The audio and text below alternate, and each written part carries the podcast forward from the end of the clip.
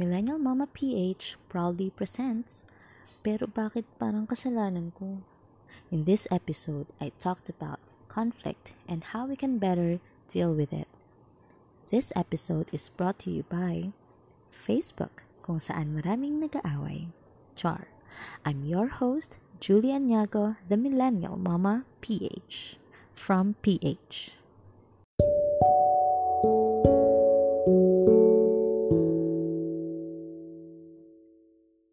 So, today we are going to talk about conflict. This is somehow a follow up podcast from our very first episode. Kahapon lang yon So, kung di mo pa napapakinggan, you still have time. And that one is with my husband, uh, Robert.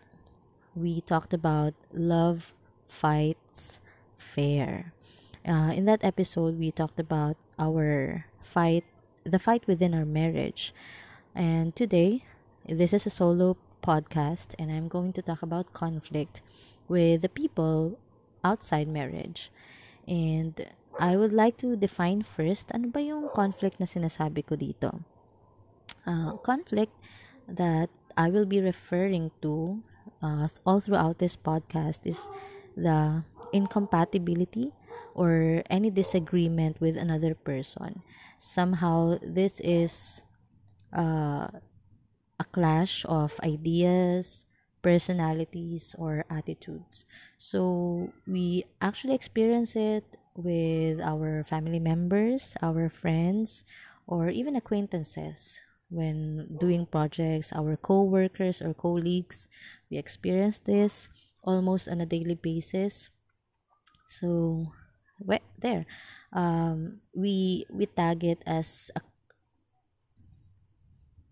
we tag it as a conflict with an, another person if it actually hinders uh, us from moving toward a certain goal. For example, yun nga, within within your uh, work, kapag meron kang katrabaho na naka-conflict mo or there's any disagreement between the two of you, mahirap ma ma-fulfill kung ano man yung gusto niyong tapusin, kung may backlog kayo na hinahabol, mahirap habulin kapag hindi kayo nagkaintindihan or meron kayong any disagreement. Also, we tag it as conflict kapag nagiging personal thing na siya or we feel somehow na we are being attacked on a personal level. We tag any disagreement as a conflict talaga. So, now that we are able to define ano nga ba yung conflict na to, let's go ahead. Pag-usapan natin kung ano ba yung mga dapat natin gawin or what could help. Hindi naman ito yung um, one size fits all na solution, but I hope that somehow you will find an encouragement to do something if you have any conflict with anyone right now.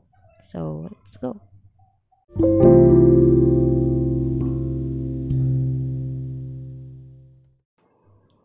Okay, so anong gagawin if you observe na merong conflict na namumuo between you and another person?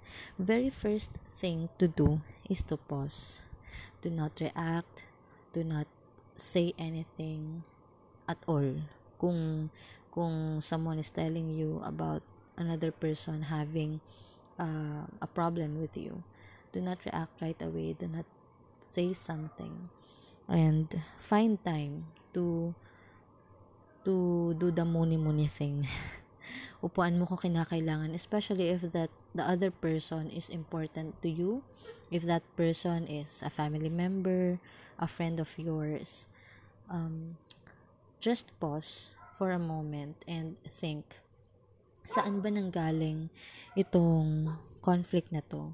Kaya mo bang matrack down kung saan nagmula, kung kailan nagsimula? Because most of the time, when we know kung kailan nagsimula ang isang bagay, sorry sorry sa mga anong aso ah. Ganyan talaga yan sila eh. Tina-timing nila kapag nagre-record ako. Kung may ginagawa ako on my own. Talagang tumatal sila. Wala naman dumadaan. Anyway. Ayun na nga. So, kung malalaman mo, kung mapag-iisipan mo kung saan kaya nagsimula itong uh, conflict na to, most of the time, alam mo na din kung paano isa-solve eh. Kung nanggaling to sa chismis, if, if yung ibang tao yung nagsabi sa'yo about the problem, then you will know how to react. And malalaman mo naman, I, I believe, meron tayong, uh, ang tawag dito, meron tayong something sa loob natin na nakaka-detect ng chismis. So, if you are that person na sensitive naman about those things, um, do not react right away sa chismis na yon. If, if anything, just go ahead and talk to the person and confirm kung ano ba yung naririnig mo from other people. And if it's uh, in a form of silence, kung bigla ka na lang hindi kinausap ng kaibigan mo or uh, or ng nanay mo, kapatid mo, ganyan, then again, you would know what to do. You know their personality, you know how to talk with them, how how to know kung ano ang nasa isipan nila. So, dun pa lang, sa first step na yon of pausing and evaluating saan nang galing itong conflict na to, hopefully, hopefully, nag-mature na tayo at alam na natin kung paano dapat uh, harapin yung mga gantong situation. Now, if you do not have any clue at all kung saan nagsimula tong conflict na to, kung bakit biglaan na may tension sa pagitan yung dalawa or sa pagitan mo at ng ibang grupo, then always give the benefit of the doubt. That is the second thing to do. Always give the benefit of the doubt because you do not know everything 'di ba? We do not know everything. Sa madaling salita, huwag tayong mag-jump into conclusion sa mga bagay-bagay na na-observe lang natin.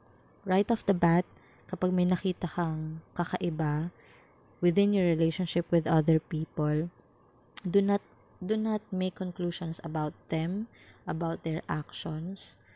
Always give the benefit of the doubt. Baka naman may pinagdadaanan yung taong yun. Baka naman um, siya mismo naging biktima ng chismis, 'di ba? So if if it is a sudden conflict, a sudden disagreement uh, between you and another person, um, always give them the benefit of the doubt na hindi iyon attack towards you. So, if that is not, ayan pa, may tumadaan pa na kotse. Okay. Alright. So, if it is not an attack against you, then we move on to our next step. Now, na now na na-convince mo na 'yung sarili mo na you are not being personally attacked naman by the other person. Kasi kung inaatake ka um, directly, you would know, definitely. Kasi gugustuhin nila na malaman mong inaatake ka nila. But, if there's nothing uh, na ginagawa nila towards you, then definitely it there is a problem na kailangan ma-solve. So attack the problem, not the person. If if in if by any means meron kayong opportunity to to talk na i-confront mo siya about the problem, make sure na you will do it with them in private. Um, as much as possible, walang, wala na kayong ibang pagsasabihan that you're going to talk about something because uh, you want to, you would like to protect the person naman. Their integrity, their, ano, their dignity. If it's something really heavy, ah. Pero, if you just want to clarify things, still make it private as a, as a show of respect towards them that na that they will feel that you are not trying to attack them as well. So this uh, confrontation conf- confrontation will also help you both na magkaroon kayo ng ng better understanding of the situation and that you could be on the same page dun sa issue na alam nyo alam nyo pareho na you are not um, towards the goal of burning any bridges, any bridge, 'di ba? So, if hindi naman possible na magka-confront kayo, especially ngayon, pandemic, no? And halimbawa, wala silang, ano, wala silang means na makapag, makipag-usap sa inyo virtually, then, uh, I, I would advise that you would continue yung very first advice ko kanina, and that is to pause, to, to wait on, for the opportunity na maayos niyo yung conflict na yon and um, just be civil towards that person. Kung hindi naman hindi mo naman siya nakakausap on a daily basis at hindi naman kailangan then you can um, have a space or give them space yun. Just give them space to think things over and if there's anything na kakailanganin mo from them uh, during that pausing time then just be direct kung ano yung kailangan nyo from them. So, ayun.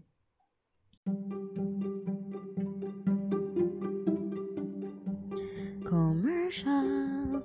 Before we move on sa pinaka-last point na sinashare ko sa inyo, um, I just want to share then that uh, this podcast is powered by Anchor.fm. So, when I started my podcasting, when I uploaded my episode 1, may mga nagtanong sa akin kung paano daw ba. Paano ba yan? So, just head over to anchor.fm. It's pretty easy. Ginawa ko tong podcast na to during my break time. So, kaya nyo rin yan. Ayun lang.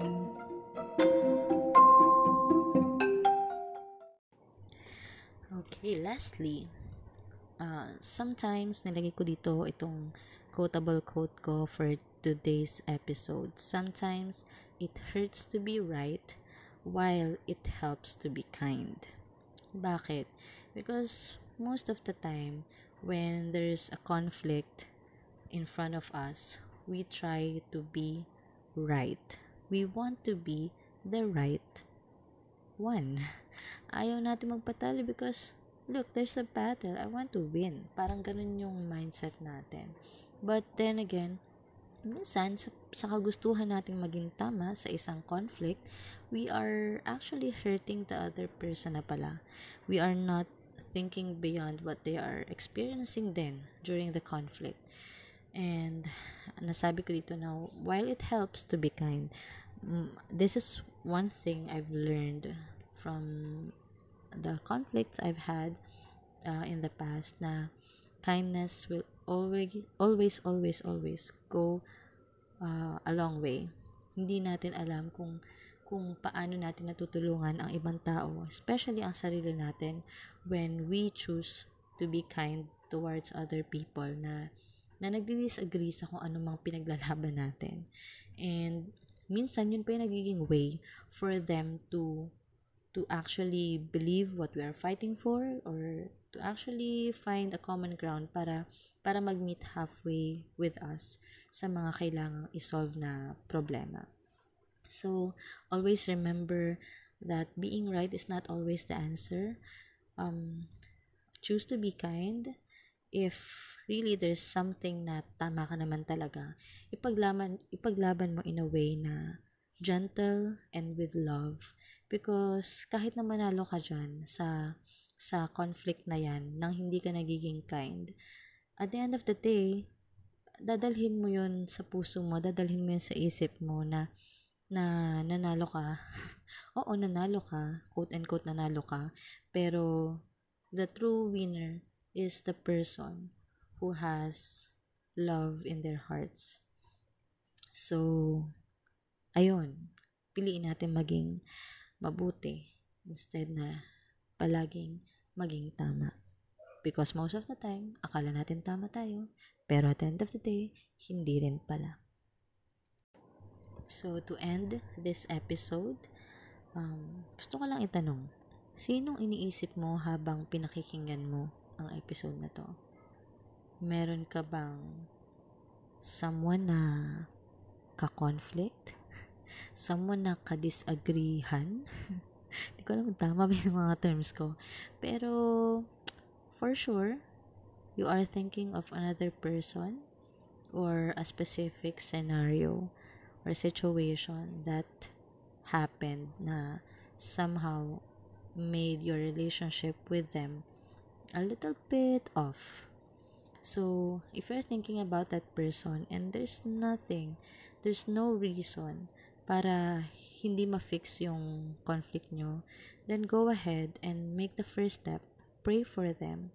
Pray that there will be a right time, the perfect time from the Lord na ma na ma-resolve niyo yung conflict ninyo. And when that time comes, make sure to grab it. Make sure to respond in love and in gentleness.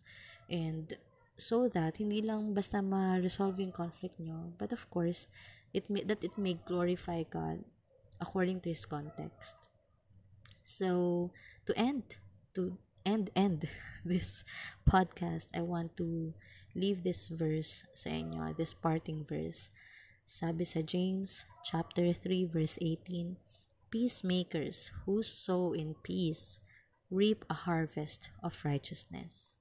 At the end of the day, you win even if you don't win.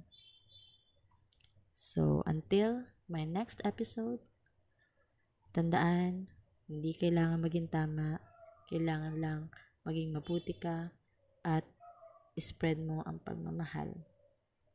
Blessings. thank you